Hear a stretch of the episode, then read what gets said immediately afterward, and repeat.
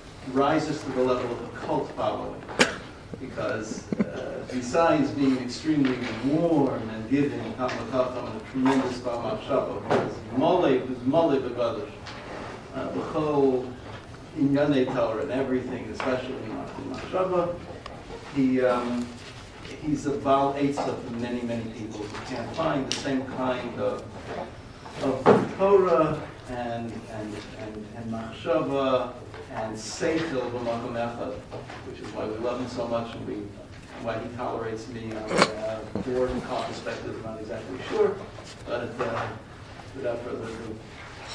Okay, so first I want to, I guess, be posech b'chvod Sanya. Um I've uh, I've been impressed. I was here with Shabbos. Um, the amount of effort and organization. I'm kind of from a yeshivish background, and when Rav Gottlieb asked me about coming, I said, "When is it?" He said, "It'll be in August, like August 10th, 11th, 12th." I said, "Fine. At the end of July, we'll speak." And he almost had a heart attack because you know, it's like I said, you know, two weeks before, how much time do you need? So he explained to me kind of patiently that you know these things are planned in advance, actually. Um, and they really, really, I, I was Shabbaton with the last year's group, and it was an incredible group of people, really incredible group. I, I actually formed some ksharim that I follow up with, so yeshkoach. Um, ben, who really, really put in uh, heroic effort into making these things, and in a very gentle way, sitting on top of me that he needs these sheets two months ago to put him into some form. Um, Rav Adlerstein is the, um, I guess, he lights the fire under the tail of Klal perspectives. And um, he, uh, I guess from his introduction, I, I, the only thing left out was cross currents. I guess that was the only one that I didn't make it to yet. um, I just, in, in, comment about a cult, someone once asked Reb Noach, what's like, why isn't he a cult? Reb Noach Weinberg from Aish HaTorah. So he said, the difference between a cult and me is in a cult, the cult leader sits and sends out the people to, to sell flowers to support him. I'm running around the whole world to support my Talmidim. He says that's the difference between a cult and a Rosh Yeshiva. So we, him, I, am in neither of the two categories. I don't raise the money for the yeshiva, and I don't send out Talmidim, so I guess we're somewhere in the middle. Okay, um, the topic is not an easy topic. It's economics and Torah. Um, it's not easy. First, I guess, some caveats why, what are the problems with it? The first problem is um, I don't know if everybody has, has a yeshiva background, Sometimes a person gives you a hakira and he says, Is it this or is it this?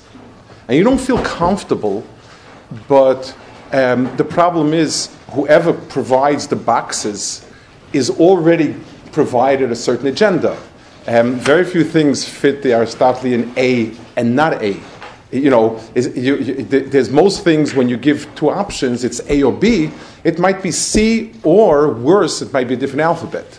So the economic terms that we're trying to translate Torah into are modern terminology, uh, Western terminology, and not always is an easy fit.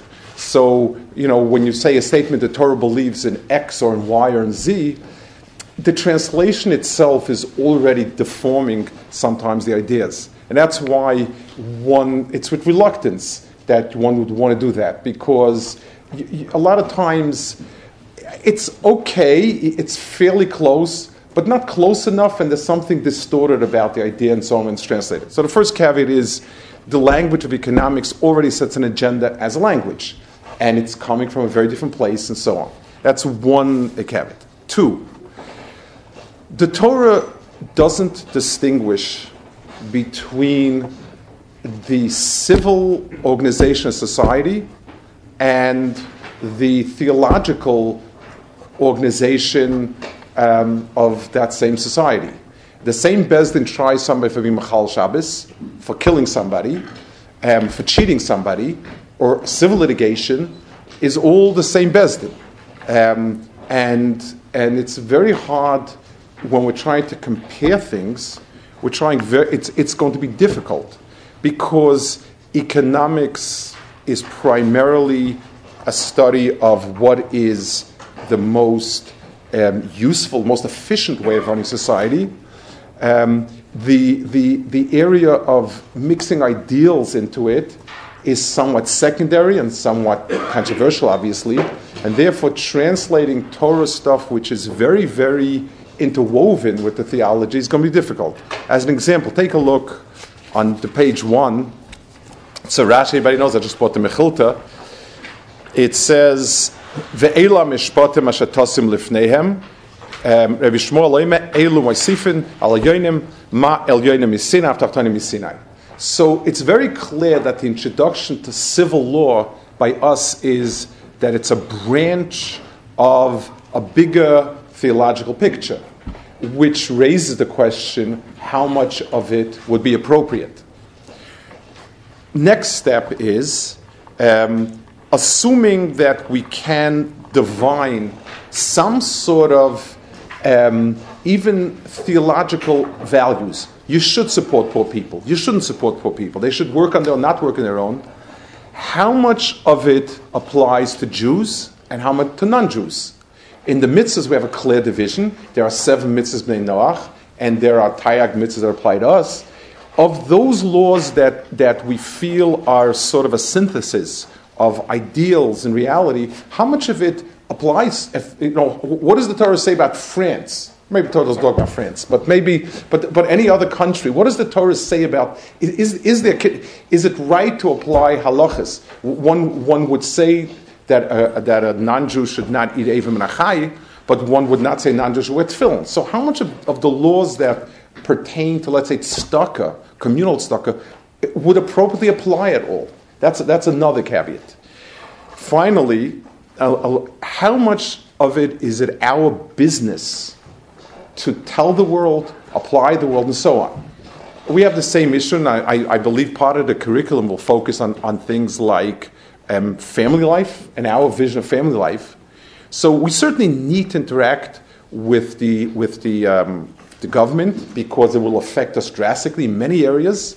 And there's a need to be able to articulate our position and to lobby for it and so on. That's clear. But how much is our obligation to stand up to the world and tell them, you guys are wrong, even for non Jew, the Zionism, no, and this countervenes it? Do we have any obligation like that? That's, that's a moot point. and one, one line of thinking is we need to stand for the truth, and Avram Avinu stood up and told the world. And one line of thinking is, once, since we're in Golis, we're just waiting to get away. That's the end of it. Let them do what they want. Leave us alone and get out. That's what in Eretz Yisrael. It's the same thing. The question is, at what point in Tochacha, If you want to see, there was an article by Yehuda Levi, uh, a kind of bracha, in Hamayan about tochacha to people that are completely off the map. It's one thing somebody who's a shoma mitzvahs. Yeah, but if you participate in a political process, then you should have an opinion about. Correct, correct, correct. And, and in Israel, it's very relevant. In other words, if we were running Israel, what would be the structure? That's yes, correct. That's a good point. What? We are running Israel insofar as we participate in the politics.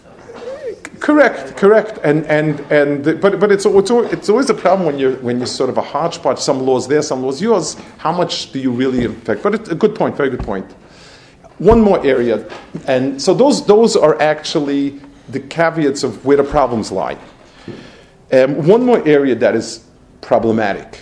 Um, it it has an, a component of of um, I guess l'shem shemayim component, not l'shem shemayim. The Chazon Ish used to have issues with Bali Musa, and the, i- i- one of the issues was you would have a speech that says, um, Chazal say that this and this is so terrible, so chummer. And they would harp on it and talk about it and so on and so forth and so forth and build up a whole binion of how terrible this is or how great this is or how important this is. You see where Akarazatov goes that even this, even this, even this, even this, even this. He said that certainly in Agarata, Divrei Torah is aniyim b'makom echad and Hashem b'makom. You cannot build a, a, a, a perspective, a, a, some sort of halachic framework on one chazal. In halacha, at least the words mean what they mean. You still need to know if there's machlokis. Taisvis will point out two sugis that are sosa and come up with a teretz. You, you need to build up some sort of sense of all the sugis. In Agaritas, somebody once said, um, the, uh, a, a once came to somebody and said, you know, it says in Chazal that if you if you menasech yayin to tamir this and this and this and this and this and this. I said, listen, I'm getting one side of the picture. Why don't you give me all the chazals that pat you from tzedakah, and let me choose which chazal I'd like to use in this case. So, so you know, you'll find a chazal you have to give tzedakah and care about the poor people. You find a chazal azov tazov imo eh, that, that that only if he's working so it's very easy to pick up a pasuk or a story in Chazal or Medrash and and ballyhoo and say, oh, this is what the Torah wants. Doesn't say who. It means anybody. This community, that community, the other community. Um, that, that, that is, that's, a, an ext- that's a very easy way to be Megal Panim Torah. So if somebody is aligned with party A or party B or party C, you choose a chazal or a slogan or need that. Tikkun Olam is, comes from no place basically. And it, I mean, the word Tikkun Olam is used in the Mishnah actually, but not for what they think it means. And it's become a slogan. You, run the risk of doing the same thing um, in areas like economics, where if you want to support position A or B, you pick a chazal or a pasuk. There's always an appropriate chazal or pasuk. And worst comes to worst, the story from Baal Shem Tov, and anything, you know, those, those things work really well, and then, and then you're in the and then you're in the ballpark. So, to, to do an honest, to, to, to make an honest, put together the halachas and get a sense of a picture of it is is what honesty requires you to do. Uh, even if you're enthusiastic about any one position, l'shem shemayim, and certainly if, if, if you're just trying to look for a slogan, it's important to be able to get together enough halachas. What makes it especially difficult is that once you get to the nitty gritty of halachas, besides the Gemara, there are a ton of shitas, and you can go many ways with it. Not easy. But I will try to give some sort of framework and picture of things. I want to mention um, I, I, one person who I felt did a lot of work in this field. I knew the person personally, that's why I'd like to mention him. His name was Rabban Levine Zechon Vracha. Rabban Levine was a, not a classmate, he was eight years older than me, but he was the Dugman RJJ when I went to Yeshiva of a, of a, of a Talmud Chacham. His grandfather was Raisha Rav, one of the Gdolim in Europe, a, a Manig of Aguda. Rabban Levine himself was brilliant, um, Erlich as they come, um, uh, uh, uh, an anav, a tsanua, soft spoken, really, really an incredible person. His field was economics and halacha. He wrote a lot of stuff. There's actually Oxford Press put out some of his stuff. Uh, YU put out a lot of his stuff. Um, it's not an easy read. They, it's not the type of stuff that you could, I mean, you could sit back and relax with it, but, but it, it, you know, it, it's, he really, and it's a very, very honest um, treatment of many areas. I can agree, disagree, it doesn't make difference. I just want to point out, if anybody wants to, he, in some of his books, he, he what he does is takes certain issues and goes through what he feels is the Torah point of view. Um, he's honest to a fault. He has no agenda except the emes. Um, he's knowledge, incredibly knowledgeable. Again, I remember him as, as a bacha. Um, and he was a, a, person, he died fairly young. He was, I think, probably 65 when he was nifta a few years ago. It's Chaval Dovden. But I just want to mention, I felt on a topic like this, if anybody ever wants to look at it, um, his stuff is really, really, um, it, it, it, certainly it came with the approach of emes. I, you know, every, every, you know, can argue with everything, but uh, certainly the person is, is worthy of, of a lot of consideration what he says. Okay, so with that Hakdama, um, also, it's, it, please don't hesitate. It can be interactive or whatever it is. The um, I guess it's meant to be a bit interactive, but it's a big topic, so I'm, I'm, I'm running on. But Akapanim, feel free to talk. Okay, so let's let me map out the areas that I would like to try to cover Bez Hashem in the in the next in, in the in the lectures. One is even though we said that the Torah in its halachas normally deals with obligations of, of primarily religious nature from the Chazal and from clues within halacha, we can extrapolate an understanding about what the Torah understood to drive economics and so on. We can gain some sort of insight in it that is very helpful it's, it's, a, it's somewhat of a backward process. We're going to use a halacha to, to try to extrapolate, and we're going to try to look at psukim. And again, I'm building a, a perspective, a view on certain points. Um, nothing that I say is etched in any stone. It's not halacha where you can, at the bottom line, point this way or that way. Two, um, the, the, the, um, once we know what drives the economic engine, we're going to try to find the input of, of a regulatory nature, meaning how much and what would society or the government um, regulate economics with an eye towards necessity, efficiency, um, and religious obligation. Those, I think, would be a way to sort of divide up the areas and get an understanding of how the Torah sees each one and, and, and so on and so forth. That, I think, is, is the framework of what we'll try to cover. And Bez Hashem, we'll see. And we'll also, I hope, to find a, a, a mucker that a, a, a, sense of these halachas as regards as regards society in general, non-Jews as well. That's the um, well, that is sort of the broad outline. Okay, so let's start with the first issue. What drives, um, what drives economy? Let's take a look at page four. So, um, it's, I'm picking a pasuk out of Koheles, Dalad Dalad. Um, it has a little uh, mark on the side. I looked around and I saw everything that people produce and so on. It's all jealousy one from another.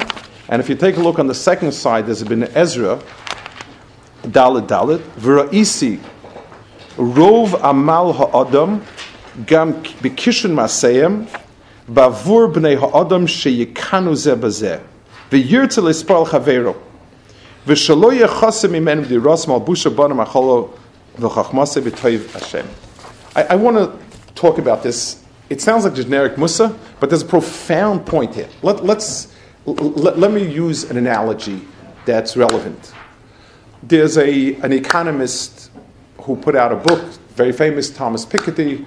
Um, he's French, and he's a second generation communist, or better said, his parents were communists. After the first visit to Russia, in 91, after it fell, they stopped being communists. And he makes the following point. He wrote a big book, and it's become a very famous point. I think it's capitalism in the 21st century or capital in the 21st century, something like that. Um, and the point is like this the disparity between the rich and the poor is getting bigger and bigger as time goes on. In other words, yes, everybody's lot is better than it was 100 years ago, but the wealthier are more wealthy than we are now than they were at some time ago. What he does is he analyzes the uh, GDP versus tax records and the, the actual amount of assets the wealthy top percent have, and, and that's his point. And, and therefore, it's, it's, so we're actually getting to be much worse off than we are. And the remedy for that is, of course, to tax the rich people. That's, a, that's always a good remedy. The, it's like causes dumb, you know, it works, it works well for many diseases. And uh, not, that, not that I'm, I'm against it, I, I don't see myself suffering from that disease, so I, I'm, I'm fine with that. But I, I want to I give it some thought. And, and let's, let's, let's, figure, let, let's think it through a minute. Imagine somebody came to you and he says, Rabbi Yosef, I see Yosef Abraham here. Rabbi Yosef, I am the genie, your magic genie. I will build you the house and estate of your dream, mortgage free. What would you like?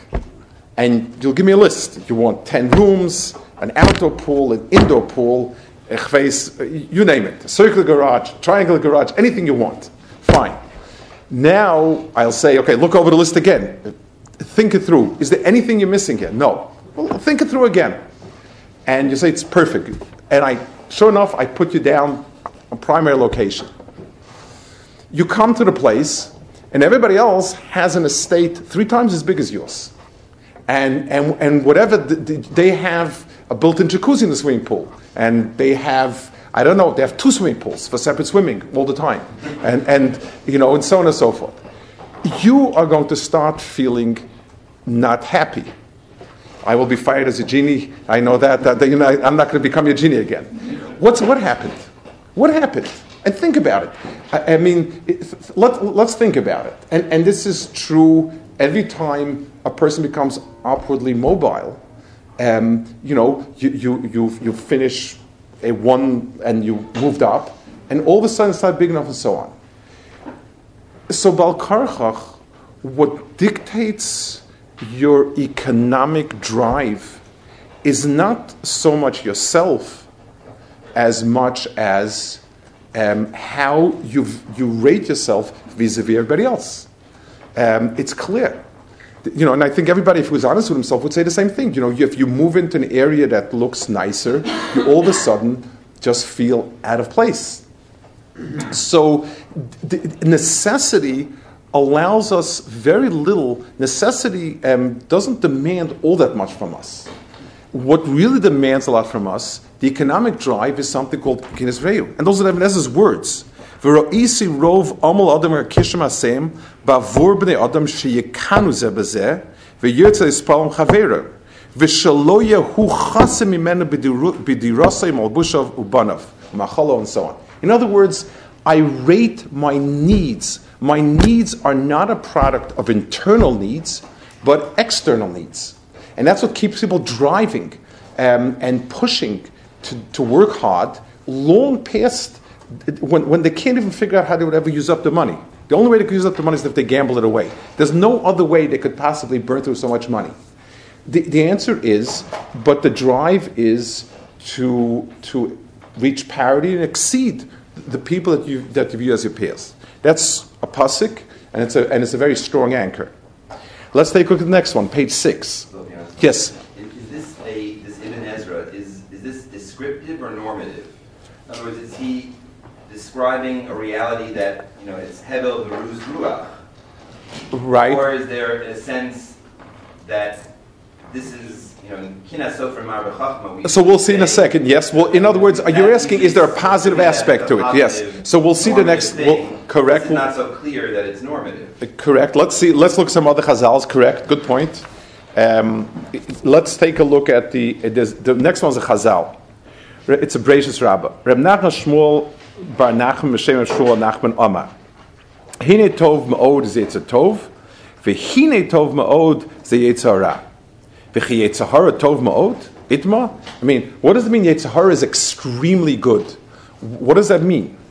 Ella, she'elule Yitzhahara, without a Yitzhahara, lo ban adam bayis, a person wouldn't build a house, lo nasa isha wouldn't get married, lo holy wouldn't have kids, velo nasa v'nasan, and he would not do business. V'chein ki kinas. So we'll assume that the word tov me'od means as a necessity for running the world. The only way the world can exist where people actually do things is by um, is because there's something driving them other than l'shem shemayim. So, a person, and I always tell people, you know, we talk about it, marriage. If somebody were to tell you, I would like you to, to, to form a bond with somebody which obligates you to support the person life, to take care of their emotional needs, to, to, to, to, to, to have somebody involved in your life 24 7.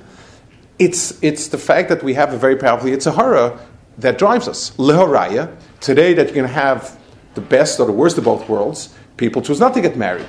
They can have the, they, they were able to, to, to truncate the Yitzhahara off the, off the marriage, and nobody dreams of getting married because um, why would I be crazy to do that? It, it's, so the, the Yitzhahara is the, the, those primal driving forces make the world tick, and it's a necessity.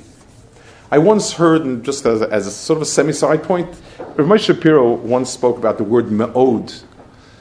What does the word me'od mean?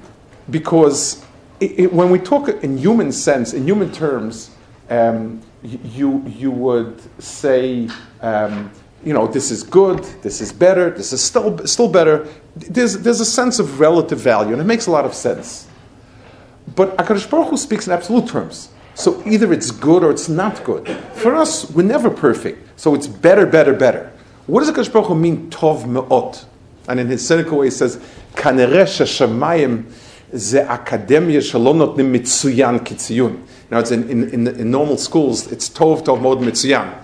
So he said, I guess Shemayim doesn't have mitzuyan grading, so tov mod is the best they can get. What, what, what is tov mod? So he said the following. He said the word me'od, like b'chol me'odcha, means potential. Um, it's the, the means with all your abilities, which is all your potential, all your resources. We translate in English all your might. It, it, it means potential. So this word tov mode means the realization of the potential in the world. What drives a person to do that is Yetzirah. The world will be full of potential and just sit there because nobody do it. I once read again. There was one is anecdote. Yes. What? What does it mean, uh, that's a good question. I, I, didn't hear a share on that one, and I, am not. Uh, I can't tell you much about that. But um, I, I, once read again. This is an anecdote. I take it or leave it. It um, there was some it, um, before they invented China. They, there was a company that decided that the cheapest place to manufacture clothing or whatever was uh, would be in the Caribbean islands, some Fakrachna island, and people there would work for 50 cents an hour and there's a Gewaldic, they put up a factory and they had people work 50 cents an hour, and you know, and where in New York they were paying $1.50, $2, whatever it wasn't, they were doing well.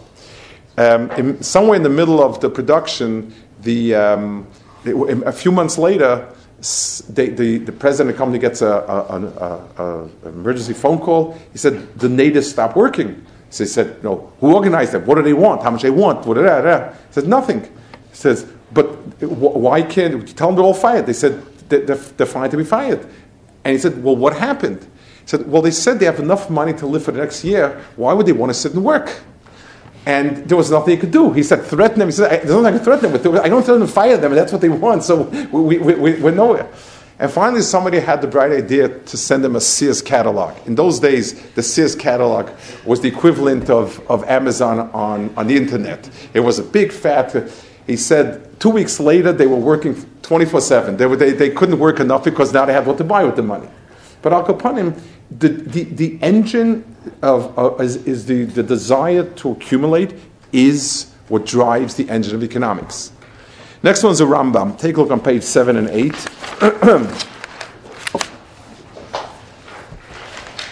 it's, um, I, am not going to go through the whole Rambam. It's a Rambam in his Akdam Sefer Zroim and he speaks about the Mishagoyim. Um, that uh, keep on working. And it's, it start, I mean, it's a, it's, this is the paragraph, and it starts sort of at the end over here. He says the world exists because most people are stupid enough to, to work and to keep working long past any need for it, and so on and so forth. Um, and so, without that, the world would collapse. If, if there wouldn't be people working so hard when they really don't need to, or for things they don't need, economy will come for a halt. So, so these are a few Makoros. I want to add another two more Makoros I didn't bring over here. One is a Tanchuma that says that the reason why um, we it's a Tanchuma in Vayechi. The reason why Kadosh Baruch Hu didn't tell us when we're going to die is because we would this way we keep working till the last day. In other words, if a person would say, you know, in a few years, if, if I know when my time is, people would stop working. So it, it keeps the world going that people will keep, you know, they'll show up to the office till the last day because who knows? That's a, a tanchuma. I also want to bring a halacha that supports this point. That's why I said you can, you know, extrapolating backwards from halachas. The halacha is that if you injure somebody, you're supposed to, um, one of the things he sues you for is healing him. That's rapa yirapa.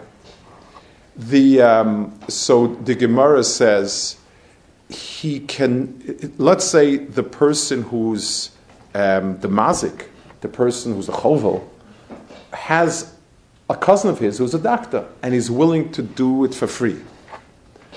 So the, um, the, the nizik can say, I don't want it. And, and the expression Gemara uses is Asibah Mogin Mogin Shavia. A doctor who takes no money is worth no money. And the reason for it is, it's not because the guy is his friend and he's not going to heal you, it's because he's not getting paid, what Rashi says. So a person doesn't really expend much effort f- to doing things that are that he doesn't get paid for. It is human nature. It is basic human nature. And this is one of the reasons why organizations that are completely volunteers never work well. It's always very the right way to do it is you have a strong you have a strong administrative group who gets paid for it and they do it because they're parnasa and people you call on for, you know to do certain things. But by and large, most things that are voluntary, unless they're run by somebody with an incredible sense of idealism, i- i- people don't push themselves unless they're paid for it. Economics makes the world run. And therefore, the, to, even somebody who is a good person, if he heals you for nothing, it's not worth it.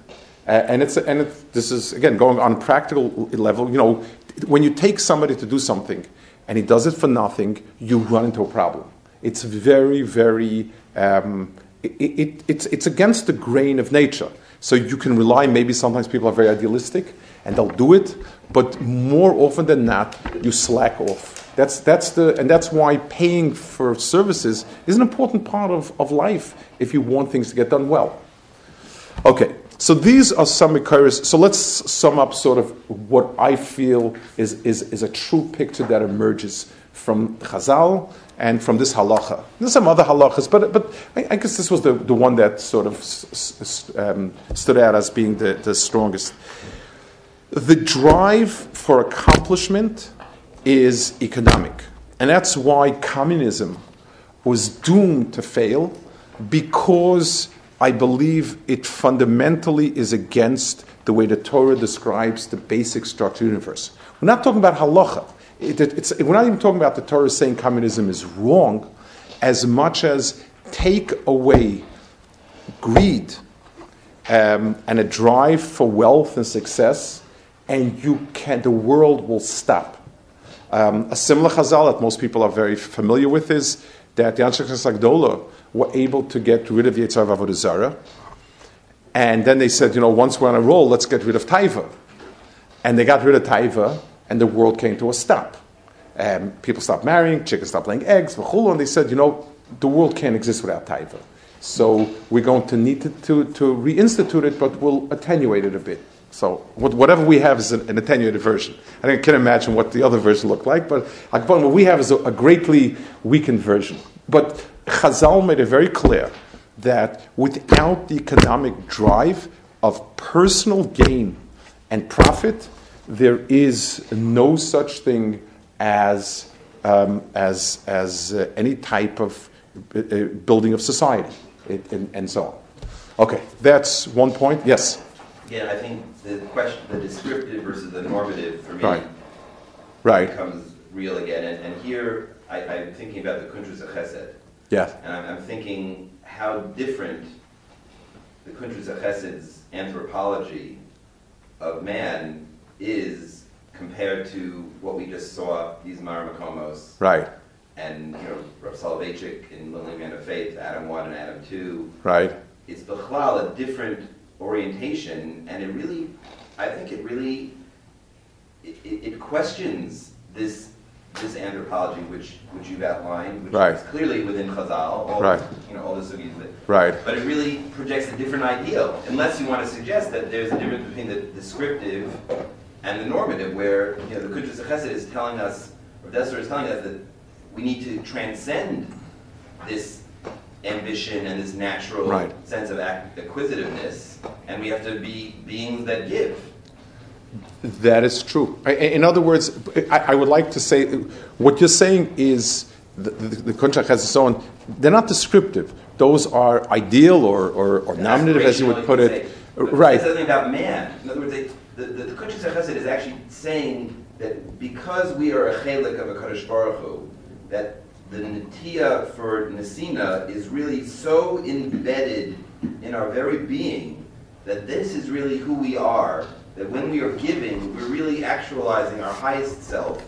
Right. And this is the greatest form of Yitzira and the greatest form of, of Velata Vidracha. It's the greatest, the, the, the chesed that is generated is, is really the best of man.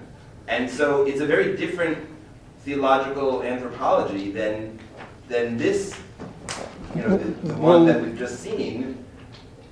And I just, I don't know how to, it's not a question of stimming them, but Right, if I can Well, let me, let, let, let me give you, a, let, let's give an analogy to Can I it. just add- add yes, please. I mean, the, the, the I'll say, what's your name? I, to introduce your name. I, I, I- I can't read so far. Am, am I you know each what? other, you know each My name is Joshua Tata. We, we Ah, okay, okay, okay. Say that. Sorry. Yeah. But um, the, the, I mean, the Ibn Ezra, the Pasuk, and, and the other references to the fuel, you know, fueling the world by the Kinas Ishmir Eyu, you know, the Pasuk tells us Lusachnu, meaning when, when people look for solving the problems of inequality, the Torah has a solution, and the solution is work on yourself and Lusachnu, meaning th- this is a, a description of Meaning, it, it sounds like Sachmei then would be the aspiration. Each person has to work on that.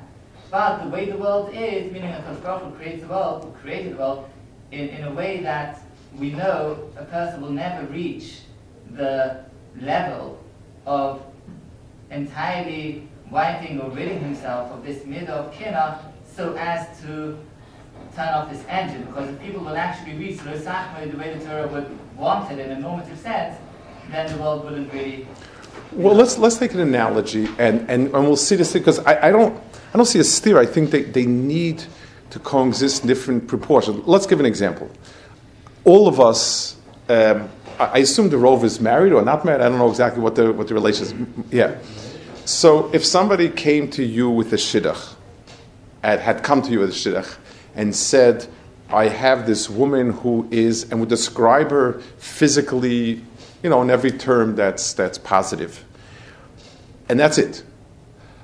You would say, and you know, I mean, intelligence, uh, you know, eh, eh, kindness, mensch, this that. Uh, so it, it clearly would not um, work for us. On the other hand, if somebody came along and described all the midas tovos and wonderful things, and then you asked, you know, could I maybe sort of ask you a little bit of a sense of question? What does this person look like? And you would say, shame on you. You know, like, like I I told know nothing about this. Never. that that didn't occur, right? Right? Didn't. Um, and you see, for instance, Chazal on the one hand, um, they spoke about kedusha and so on. On the other hand, Ezra Sofer made a takana that people should go around selling makeup. I- I- you know, it's, we, we are both. Uh, we- we're out of one and two. Right, We're both.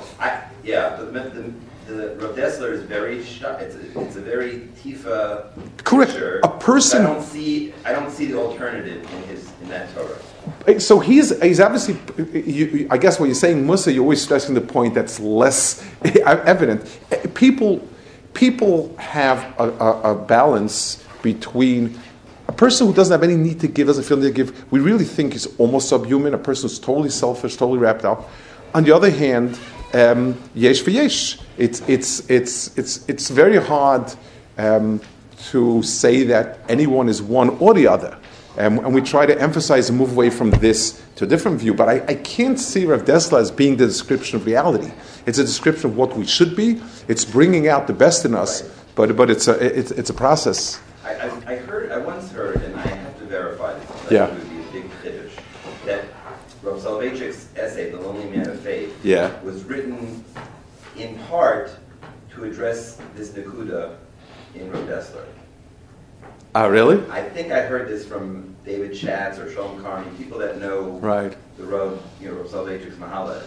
But to me, it would be an incredible, like, it would be a great zushtel if that Yeah. was the case, because But- but- but it, really, it, it requires a dialectical, you know, you want it to have the other side. Correct. And, and every one of us has that side. I, I, I think Yeah. everyone struggles between the two studim and us. 100%, but, How do you give tzedakah if you don't earn any money? I mean, you could have half. okay, but that, that, yeah. it's- it's- Yeah, no, but, but, A lot but people do earn money primarily because of out of a desire to give. Even Correct, but, but there's there's but there is a the desire to have that sometimes you just you know it, it's it's um, the, the kinesish does because at the end of the day, what we what we consider needs is usually built on other people. Somebody once said that when a kid says everybody has, it's usually based on a survey of one.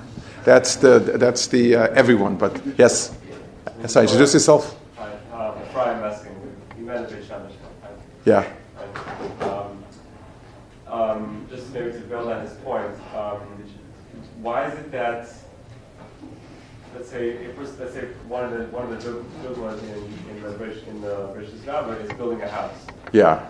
So somebody in theory could say, I mean, maybe like a Christian type of asceticism, like who said who needs houses? Meaning, if this, if we say that the this is the engine for material progress, so we have to also answer why that's good.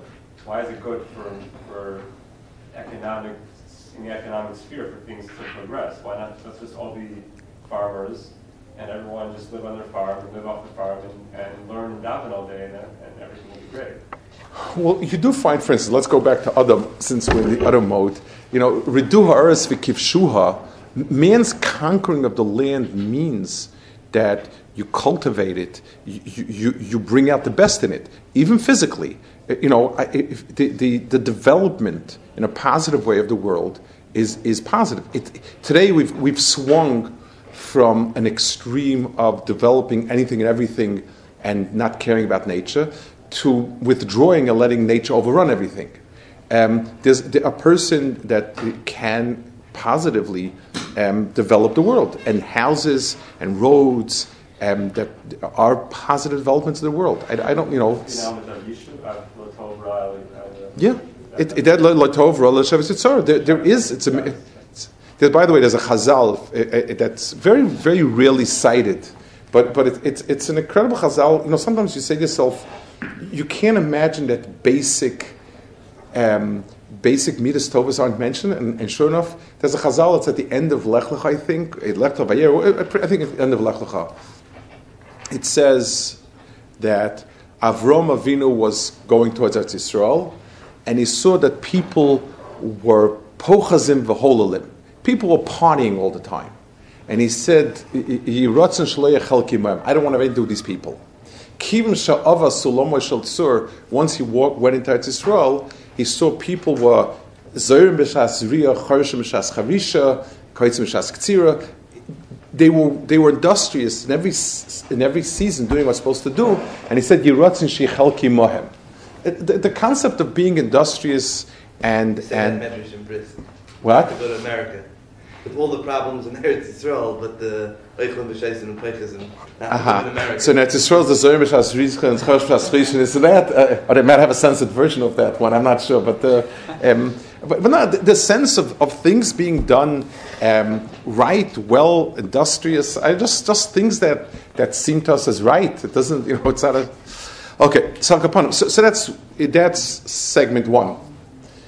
The next point, which is, um, I guess, this, a step further, is the concept of a market as being um, a positive, um, or, or I guess as, as a, um, an entity that is real.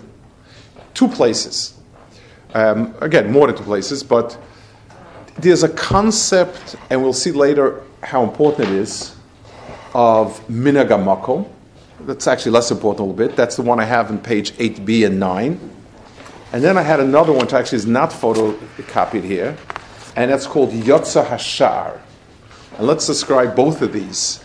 And, uh, and the first one is that whenever you have a contract and you have a dispute as to what is something that's some lacuna in the contract, something that's not um, written, the um, Medina is the guiding principle. Now, you could say pshat is because probably Stama, the person, meant that. That's, that's, that's, that's a plausible explanation. I would like to think that Miniga Medina, and I do have some rise for it, Miniga Medina in itself is appropriate and it's part of another halacha of Yotz Ashar. Yotz Ashar, the word Yotz Ashar is used in Ribbis. And what it means is production has reached a stage that there is a fluid market. In other words, there's always there are always things around. There are always all sorts of of um, you know. There's this guy who cultivates I don't know some rare um, fruit, but you can't walk into a store and get it. But there, there's a certain breaking point where it's become where there's a market for it.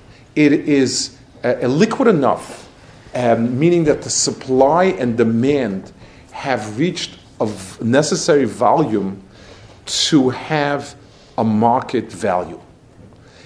In halacha, the word yotzashar is used in ribis, and it means in ribis for ribis it's important. It, it means that the, that it's always attainable. It's nagea to ribis rabban. It's, it's that, that that's not the piece that's important to me. What's important to me is the concept of the market having valued something and priced it. And that is, depends on volume of production demand. And that is a very important halachic entity. It will reflect itself in many of the things that we're going to see later. So the second point, so, so we, we, we've spoken about the natural economic drive creates economy. And now we've, we're talking about the, um, that the marketplace as such is halachically um, regarded as, um, as a, a fixed entity. It's not, it's, it's not kind of, it just happens to be the price is that. It, it, this has real halachic presence. And, and Yotza Hashar means there is a price for it. It will become relevant in many areas that we're going to talk about. And th- that will form the basics. So th- I, I do think that the Torah sees the marketplace as being um, an entity that has value and more than value, validity. Whereas, for instance, let's say from a, a communist point of view, the marketplace valuing something was absolutely irrelevant. So, if, if let's say people would like to have some sort of chachka, uh, um, and some sort of uh, new chachka, and they're willing to pay for the thousand dollars, a chacham, and, and it sounds quite good, would say people don't need it, it's a luxury, there's no reason why they want it, why they need it. We're going to stop supplying it, we're, we're going to make it less expensive, more expensive. We'll, we'll play around and value it at the price we think should be valued. And the, the, the, the, and there's no reason that, that the, that the, the guys in Machane Yehuda um, should decide what the price is. Well, Yotza Ashar is the way that it, you describe a situation, an economic reality. And it will find its way in halacha, in, in, in other areas that are important, that are significant for us in this speech. That, those are, that's, so the next stage is the understanding of um, that the market is something which has validity. Sorry? I just want to ask that, like, from, uh, I think most people, in the, even in the world, would just say that that's just a Torah recognizing reality when it. So, so I'm going. I, I, will see later. You're right that for ribis, all I need is knows the reality, but we'll see later in halacha. That's why in, in halachas we'll talk about when we do want to intervene. It's going to be a very important, crucial point. The Yatzashar. In other words, um, market value is going to be a very important piece of the puzzle. Okay, so um, so we have now a second stage where this is the Torah recognizes the, the free market as being um, a, a, a, real marker of validity. Now we want to Adkan. It's it's it's sort of a natural picture. Um, let's say we would just have cavemen, um, and you know one guy is very good at killing I don't know, mammoths, and he knows how to kill mammoths well, and the other guy knows how to dig up, uh, I don't know, whatever, uh, vegetable roots or something, and they go and they have a market, and this guy, you know, it depends on how many mammoths there are and how many vegetables there are, and that, that's market. Now society will decide to intervene in the market. Before we talk, so the first level of intervention will be something we'll call regulation. So going back to a caveman picture, all, I mean, it's basically run on the principles of Kol Dom Gava. Whoever has a very strong club and can club the other person can get everything, and, and that's that. We need some level of regulation, alma. Um, we also don't want, nobody wants people to sell the, the, the, mammoths in, his, in, his, in front of his house at 3 in the morning. There, there, there are a lot of regulations that just need for society to function and so on. I, I want to look at that. I, I want to give a reference for that. Take a look at page two. Um, and this is going sort of this will be the first level of intervention that is almost a necessity. And this is descriptive. Uh, this is definitely not nominative. It's Sefer Ikrim. Sefer Ikrim is a very, very chashuv sefer. It was written by Yosef Albo, um, Rabbi Yosef Albo was um, a Spanish philosopher towards the end of the Spanish Kufa, a Talmud of Crescas. Um, his Sefer Ikrim, in its shell, is an argument with the Rambam whether you need 13 Ikrim or he subsumes it under 4 Ikrim, 3 Ikrim, 3 Ikrim really. Um, and he discusses many important points. It's, a, it's an important Sefer to give you a sense of the importance of these Farim, there's, an old index on Chumash called Toldos Aaron. In the old Chumashim, they have the little Toldos Aaron where he gives the, the, reference points in Chazal that bring down, that speak about different psukim. Besides Chazal and Zohar, the only other two Sfarim that I believe he brings ever is the Akedah and the Ikrim. Ikrim was a very chashva sefer. It is a very chashva sefer. Um, unfortunately, um, it was translated in English 100 years ago, horrible, you know, the typical translation 100 years ago, and it it doesn't so, but, but it, a lot of very important things, very basic, very, and, and it's also, it's, it's a type of, of yesodos that are shavel chol nefesh, that they're not off the track, they're not off beaten, they're, they're very, very mainstream and so on. So Perik Hamish, he's speaking in Maamar Rishon, he's speaking about the different levels of social structure, going from up to Jewish religion to down to religion in general. And in Perik Hamishi, which is the beginning of the process, he speaks about the minimal amount of regulation needed for society to function as society. So he says um, you have you have animals who can't live as a society, the type of animals that they're always at each other's throat, they can't live. You have those that need a society to live. And then he speaks about human beings where um, it's very effective and efficient to have people live in a society, and they need a, a law, and it, these are called dasos nimusios, means um, a set of laws. The word dat today means religion, but, but in, in, in the parlance of, of these forum, dat is any, any system of rules, regulations, normative behavior. So there's a level of normative behavior needed to regulate um, to regulate the market so that it's effective, it's efficient, and so on. That's the first level of regulation. And then we'll see uh, um, different levels of regulation, and then we'll, we'll work from there. So let's take a look at page 10 and 11. Those, this is going to be the core. What's our time frame? We- I'm sorry, Rabbi what's, what's the time frame? Six o'clock, okay. Um, two two um, pieces of Gemara that are the core of the, re- the Sorry, I'm 545. 545. Okay. See, he's already regulating. See, that's the. Why don't you let the free market and everybody get 515 and leave? We we did. We did. Okay. Don't worry about my boss. What? okay. Let's look first at page 11. Tanu Rabbanan. It's, it's, a, it's a Gemara in um, in HaShutfin about Basra. Tanu Rabbanan. Kupa shal tzedakah nigvis b'shnayim u'mischalekes b'shlosha. A tzedakah, the kupa of tzedakah is collected with two people, and three people are in charge of properly appropriating the funding to different places, to, to people. What nigris b'shnayim? Why is it collected with two?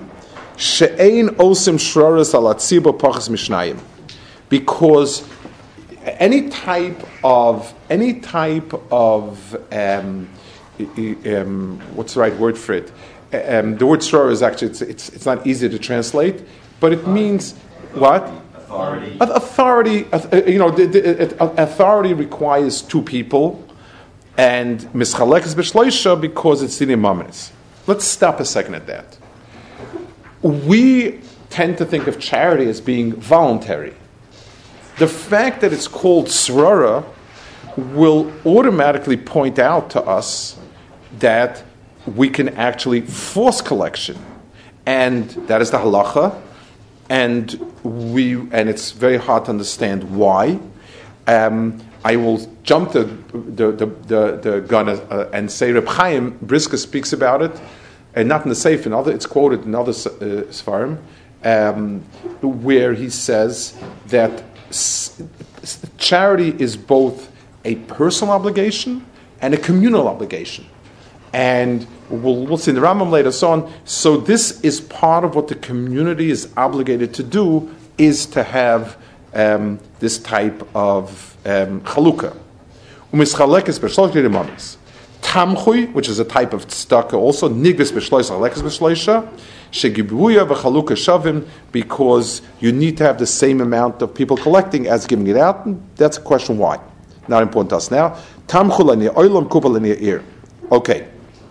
V'rashoyim b'nei ir lasos kupas tamchu v'tamchu kupa. B'nei ir can change the different charity allocations. This is relevant for charity, not for us, not for this. Okay.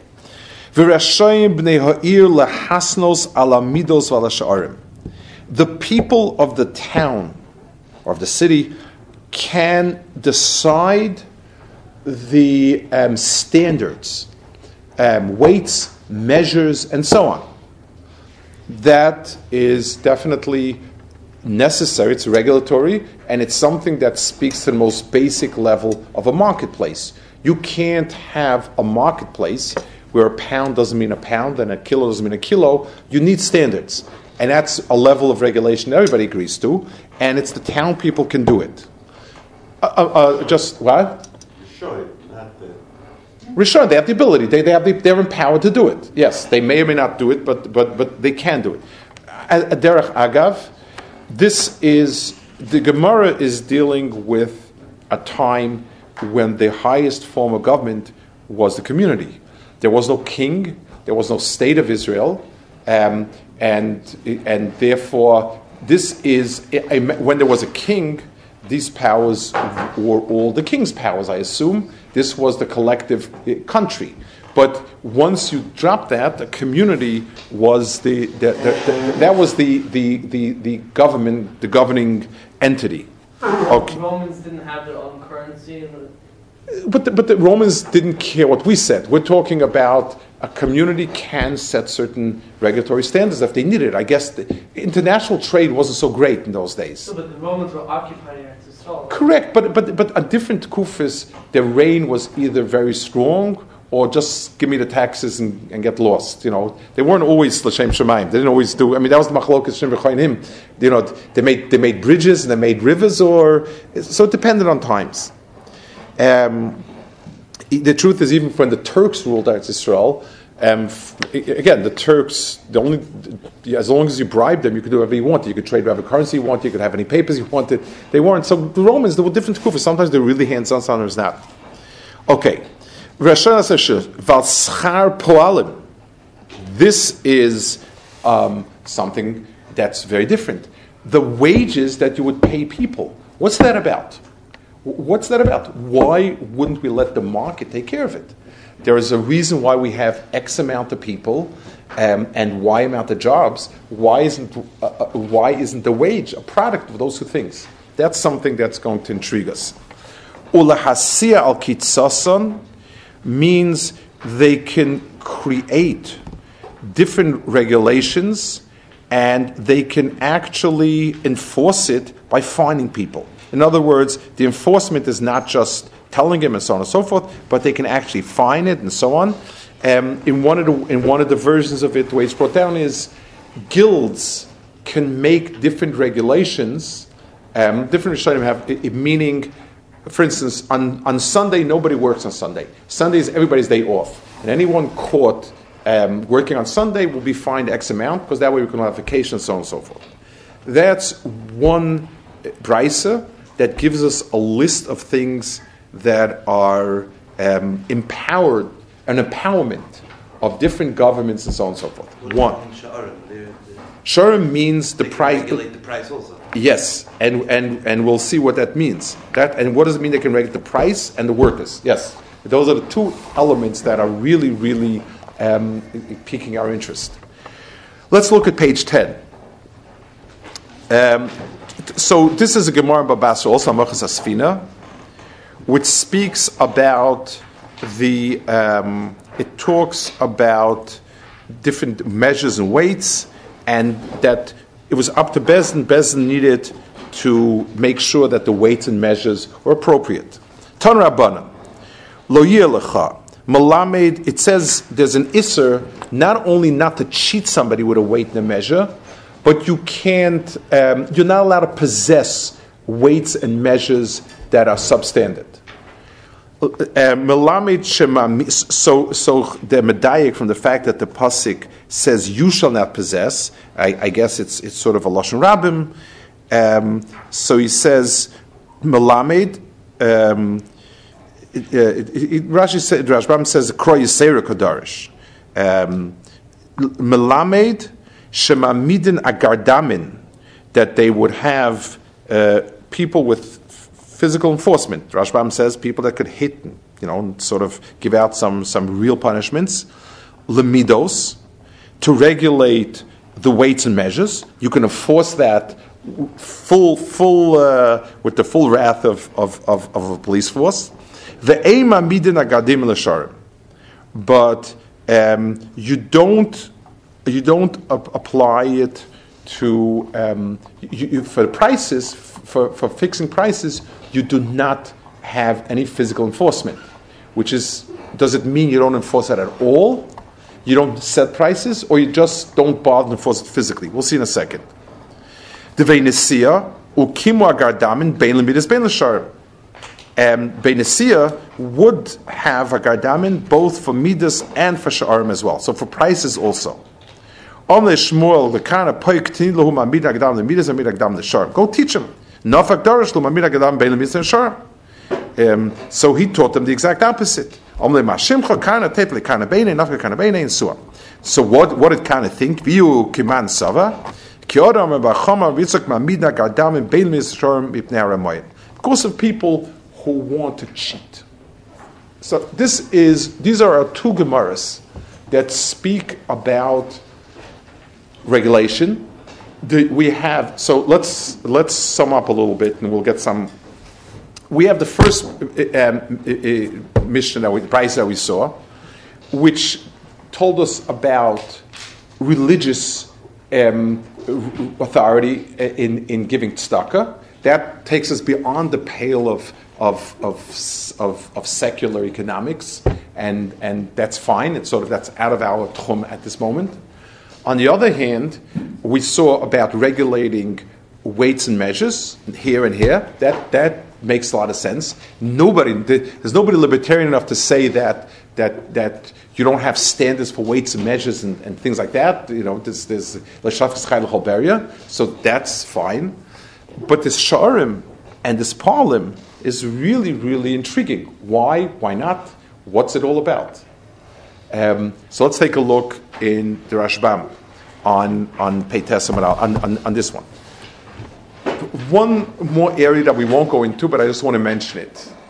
Um, there's one level of the need for for let's say societal intervention to give basic fair play in terms of weights, measures. If a guy promises to deliver and he doesn't deliver, you, you need a policeman to come and, and, and you know you need a court and that. That we understand. Um, there's another area that there's a need for society to intervene, and that is the Periklo Yachpar in Baba Basra. We won't talk about it, but I just need to mention it. it's important. Lo Yachpar is based on the following premise. It's in the Rambam calls it, and it's fascinating how the Rambam, in its very way, the way the Rambam sums up halachas, um, the, the, names he gives to it, hilchas shchenim. In other words, because we don't live on our own planet, and we share area with other people, that creates um, needs. That creates needs for regulation. I like to play bongo drums, and my preferable hours are from 3 to 5 in the morning. You like to go to sleep at, at, at earlier. So, so it's my right and your right. I'm not, I'm not actively hurting you if I play bongo drums at 5 in the afternoon. Um, I, you know, everybody's got to have the freedom to play bongo drums when he wants, and everybody's got the freedom to go to sleep. So here we have the need when we have conflicting rights and privileges um, to work out something. You, you're manufacturing stuff. You have the right to manufacture stuff. It's good for society. But, but your wastewater, you're dumping in my backyard.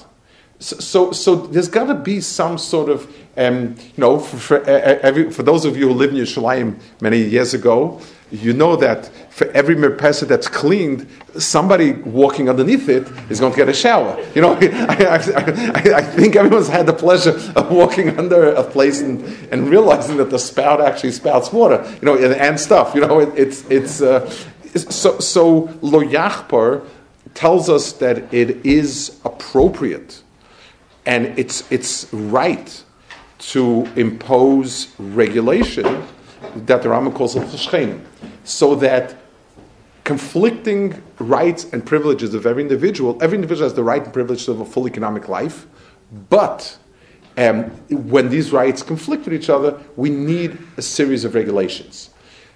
It's hard to call it Torah in the sense, it's certainly, it's, it's not Nechumish, but the sense of it is that this is extremely legitimate.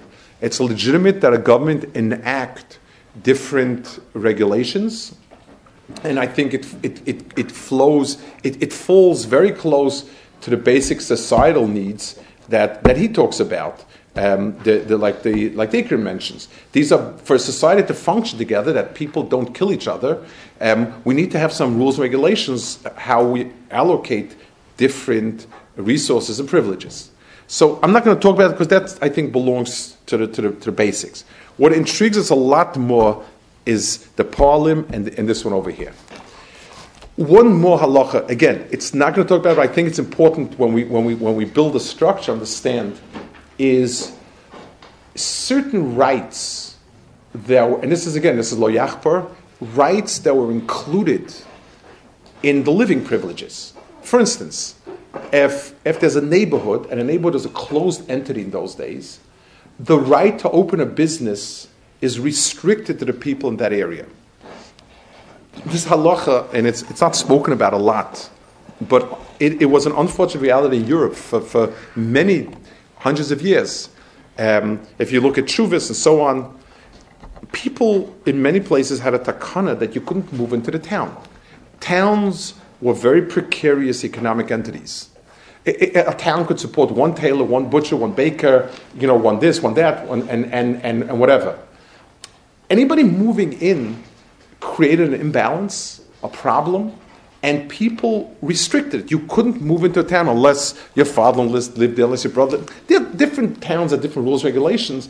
It was not simple. Today we have a very connected world. You could live in China and sell stuff in, in, in, in, in Chile. You know, that's the world today, and it's a blessing in that way.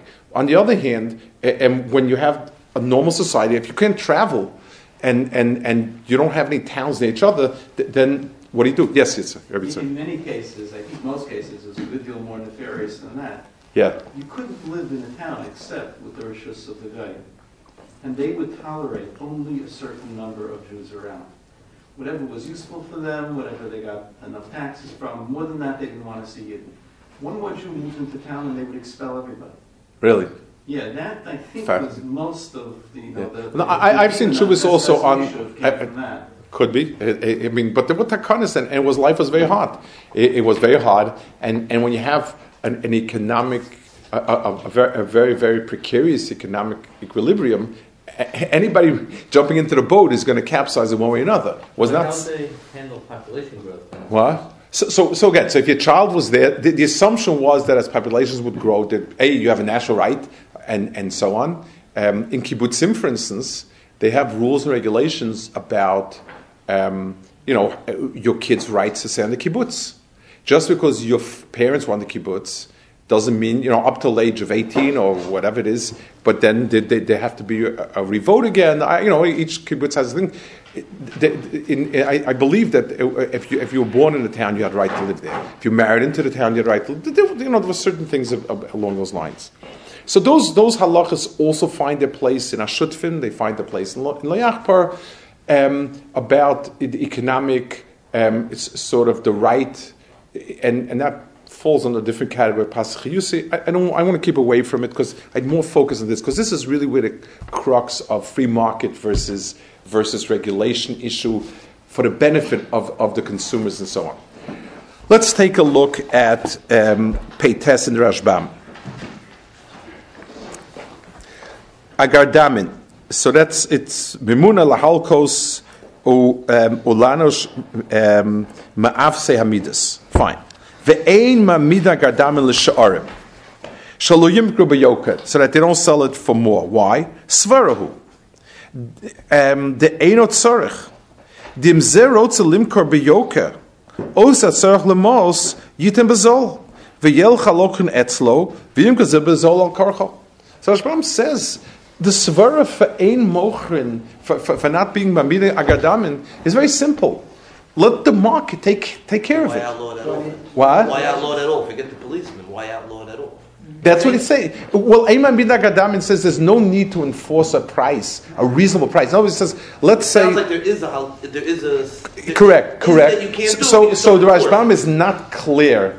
The Rashbam is either means Ema Midna Gardamin, because it's coming off my Midna Gardamin, um, it, it, it, it, it doesn't mean, it might mean there's no need to, and the prices will be optimal no matter what. It, it sounds as if there would be, in principle, if there would be a problem, we would step in but there's absolutely no, practically no reason for it. That's what it sounds like.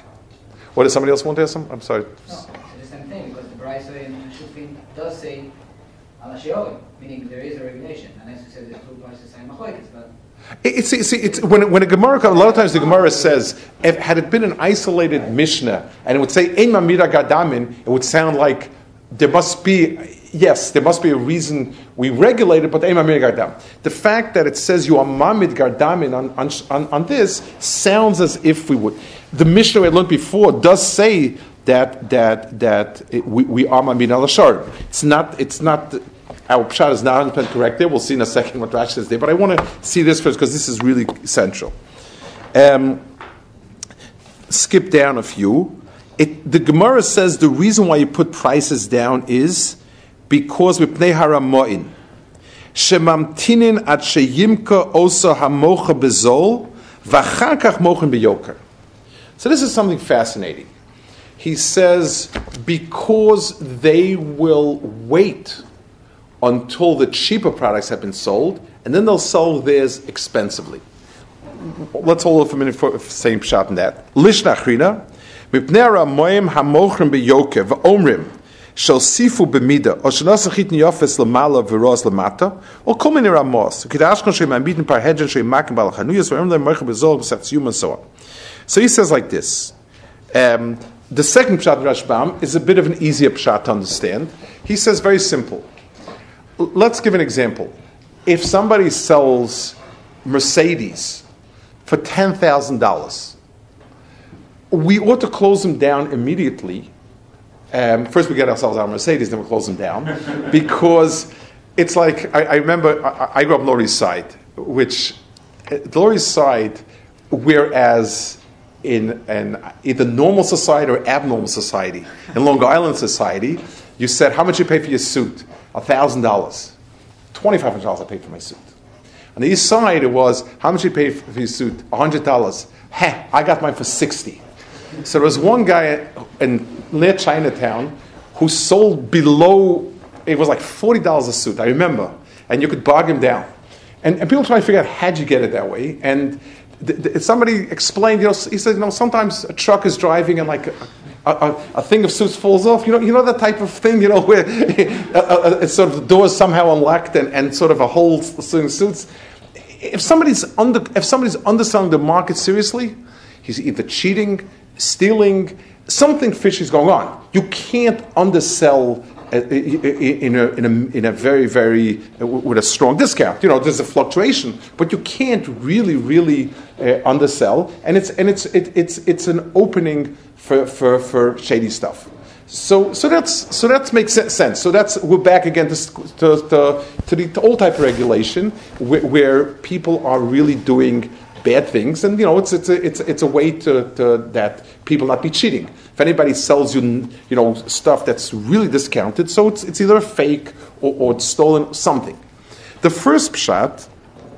He says, That's a little harder to understand. What does that mean? So, um, the I would think the following, and and this is um, this leads us to another area of control. I will. Um, I'll just mention it. It's called Hafkoas Sha'arim, and Chazal were very very strong. I, I don't. I don't think I, I. I don't think I photocopied it. I might have photocopied. I, I don't remember if I photocopied it or not. Um, yes, I did. Page fifteen.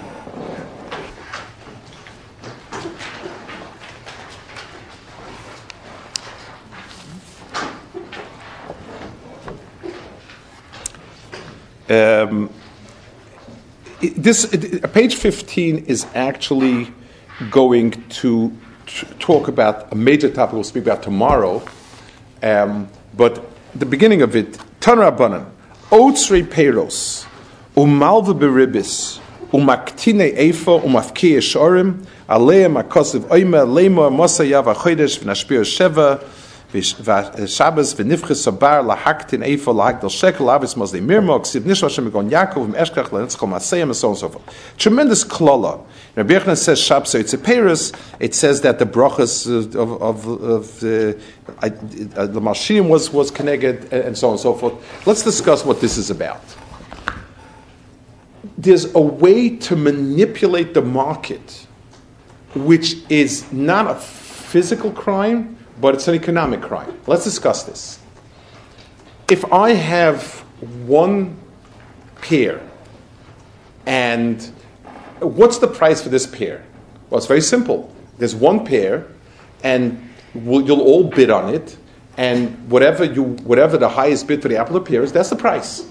If I have a crate of apples, a crate of pears, then again, so how many people want, what price I want to give it to them? That's, that's a market. That's an efficient, effective market. Say I do different chachma. I say, you know what? Um, it's stupid. If I have a lot of pears and apples, people don't pay so much for it, and so on and so forth. I will keep it in my freezer. And I'll tell everybody there's one pear, one apple available. Like we do with a sorghum.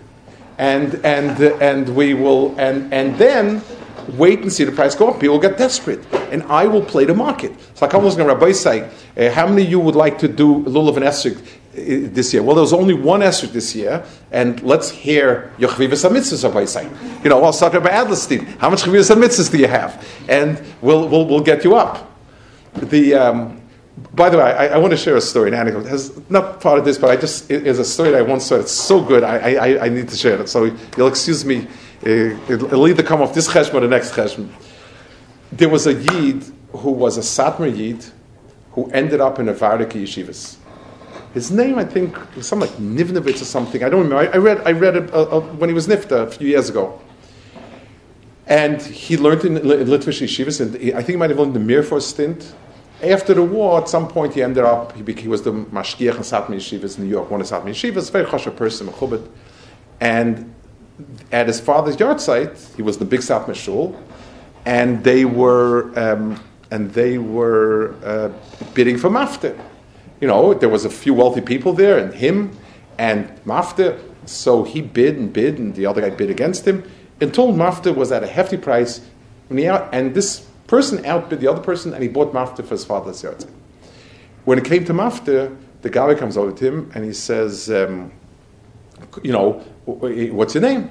He says, "I'd like you to give it to that wealthy man that was bidding for it." So, like, he was shocked and said, "What's that all about?" He said, "When I was bidding, I was a satmar chassid, and the greatest thing you do for your father is buy mafta at whatever price." He says, now the Navardic part of me says, being mevater is the biggest chus that you have. So, so, so being mevater is now, is, is now what, what I'm doing. Le'il initials my father. But so, so we have this Esrik thing, and we're, and, we're, and we're having this bidding war. So what I'm doing is, technically, I didn't steal anything. I'm not forcing him anything. But I'm playing with the market. I'm subverting the market. Mafkiya means there's plenty of grain available. So if we're talking about paintings, you know, you know, twenty-five thousand dollar paintings, do whatever you want. But but I have grain, and people need to eat, and I can play on their hunger. Um, so in a sense, it's a perversion of the market, and a perversion of the market that will hurt people, and that's how I become wealthy. That's a terrible thing. And that says Shvar Resha. And when Mispal Mal Shirim, and it's, it's the eighth bracha because it's connected, you have to Shemitah when you have all the people who would hoard stuff and so on and so forth. Hoarding things in order to, um, in order not to, um, in order to make a profit on people's needs is also. Luxury is mutter. We'll see that. There used to be a Yid in Yerushalayim. His name was Stitzberg. Stitzberg was one of the great Gera people. He was in Gera. They have a system called commandanten. They have like under the Rebbe, they have like a dozen people that are in charge of a group of chassidim, and and Zelig Stitzberg was one of them. He's a, was an incredible person. He he he was big tzaddik, like on a Gera style. You know, the, the whole person was, but he he he um, he also was a sharp businessman, and his business practice was he had a farm store. He had a farm store where he had a sharp eye which farm would be in demand. And he would buy up a big stack of those farm. And it, it was always, he, and, and part of his business acumen was finding farm that were undervalued at one point, but some point would become very valuable. I remember two farm, I remember he had, Tyrus HaKodesh in when nobody had it, and he had the Ishbitz's farm when they when Rav Hutner made them famous. He was the only one who had an Ishbitz's farm, only knew what it was, and he had a stockpile of it, and he sold it at a very high price. And he would say, he would say, "Ich ras halt." He says, "My job is to fleece you because I, because I have this farm you don't have." Now, it, it was fair if, if, if you needed if you if, you know if you weren't content with with a Chumash, Rashi, and Ramban, and you needed the Ishbitz's farm, so he had them and he took the price for it. And, and that's how he made his living. But he was very clear. He said, you know, I once came to trade a sefer. I, he, had, he had the Ishbitzer on Breish and Shmo, so I had the one on middle. was the only one that was around in all the farm stores. I said, I'll trade you. I have an extra one. I'll, you know, I'll play it. He said, this sefer, he says, it's for bar mitzvah. You, this you give for bar mitzvah present. You buy full price by me. So I told him, I said, Reb Zelig, he said, I'm a Litvish Yid. He said, I, I can't give Chassidish a sefer for bar mitzvah present. So he looks at me. It, it was fun. He was fun. He says, "Look around. When nobody's looking, toss it under and run out." He said, "It'll work." He said, "Don't you know?" He says, But but that was that was fair. In other words, he took something that he recognized its value before other people did. It was not something that was needed eh, by you know. It wasn't something you could say as a common need, and that's how he made money. But but but there was a type of he could have also lost that if, if people decided not to go with Ishbitz, he would have been stuck with, with, with, with 500 Beis Yaakovs that nobody wanted. And he would have stood in his. He paid money for it. So, you know, that was a, a, a type of risk taking. But when you do that deliberately with commodities, um, then you're doing something bad because you're manipulating the market to the disadvantage of real public need. That's what Hafkas Sharm is. And today we would call it manipulation of sorts and, and so on. Yes. when the government does it? price- What? What happens when the government does it with price support? It's like the sugar, the sugar is price supported. So- so- Artificial, artificial scarcity. So if, if you know, so we'll see. We'll, we'll, see tomorrow. I, I guess we're sort of running out of time a bit. Um, what time did you say again? Quarter two. Um, I guess we'll take a question or two. Is that okay? Or any question or two? Yes. No, so, so we'll, we'll see about government regulation about tomorrow. Mr. Shem, I'll look a little bit more into that. Um, but so, just let me sum up briefly. So, we, we, we had some caveats about mixing e- economics and Torah, and you know, sort of trying to use contemporary terminology of a Western world a, in for Torah for many reasons. Um, we did try to build some pictures. The first, the first um, section was what is the core engine of economy by the Torah view? What are the recognized markers? And what are some of society's regulatory powers vis-a-vis the marketplace? And we, we discussed basics like just simply having standards and, and, and you know, to, to allow for, for commerce. We uh, talked about the, the conflicting um, personal rights, economic rights. We spoke about manipulation, and uh, we will talk more about um, tomorrow. Mr. Hashem will focus on regulation of prices, so which we'll see has actually a makom, uh, and we'll need to try to talk about and try to figure out when it applies and, and, and some of its structure. Those are those are the points we're working on now. Okay. Just about a little under two minutes without a mincha. Uh, Fiasco will be here this evening and tomorrow, so uh, we can kind of move it to mincha very seamlessly. That'd be helpful. And then following dinner, which is right after mincha, Rabbi Pfeffer will address this at six forty-five, and the rest of the programs in the schedule. But uh, please, if you get what you need from mincha, we'll start with the Okay. Although I said, Yeshua writes here, my wife is friends with Wellix.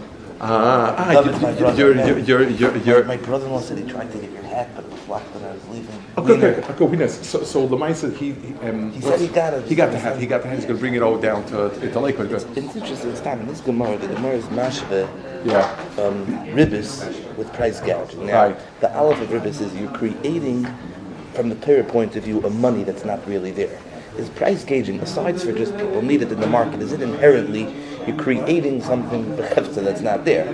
Good point. You day Good. your manipulation, Good. you're creating. Now, in Western society, good, no problem. Do, Right. do, and, do whatever and, you and, want. And, and this is a big problem because the mice to, to be able to use things at, at a way, you know, is, is David, is White your I'm father? David. I'm David is my brother. David is I'm your the brother. youngest. Wow. Yeah. Young, It's very, very- very interesting. young, you- The medrash that you said, Yeah.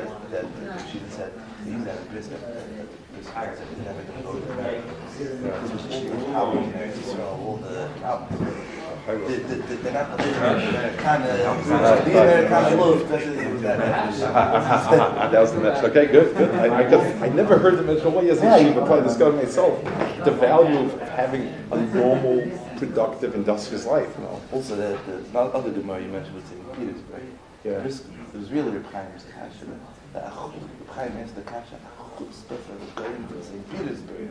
that's what he has to catch to say to, to say that they built the bridges and the and the rub stickle tire and all the tire is that yeah. first was the end for uh-huh. the rib uh-huh. so they told her but yeah. he said you know as a to enter the rib is a cash it was great he said very good very good but it's a far the good good. Sean, I, I remember um, Shua Bergman. It's Carlo. What's his name? Brian Messing. Ah, yeah, Messing. Okay, good. I think say it. I just, I you, kind of feel like there's a uh, Messing who was in Baltimore. I know, I've been asking about Yeah. that. You're not really. So, but Yeshua is a good friend of mine. I mean, we're actually contemporaries, but I'm in his cousin, so uh-huh, very, very I good. So you live in it. it as well? I was in Ramat I remember I was just my kid living on that time. It's very nice. Right, I got your spark. Your, uh, Uh-huh, my son-in-law. son-in-law. Yeah, yeah. He, I, he, I, he, I, Also, I met you also in, um, when you gave a husband from Lesson 3 in, in Megillah. right, Right, right. sure. I met you afterwards. Uh-huh. Okay, I wouldn't a lot of people came over Yeah, there. yeah, I wouldn't remember that. Okay, say But. I appreciate it. So. Okay, shkach, shkach. Yeah. You're, you're, um, Dara's brother. Yeah, yeah, that was my cousin. So you, you glorify his cousin.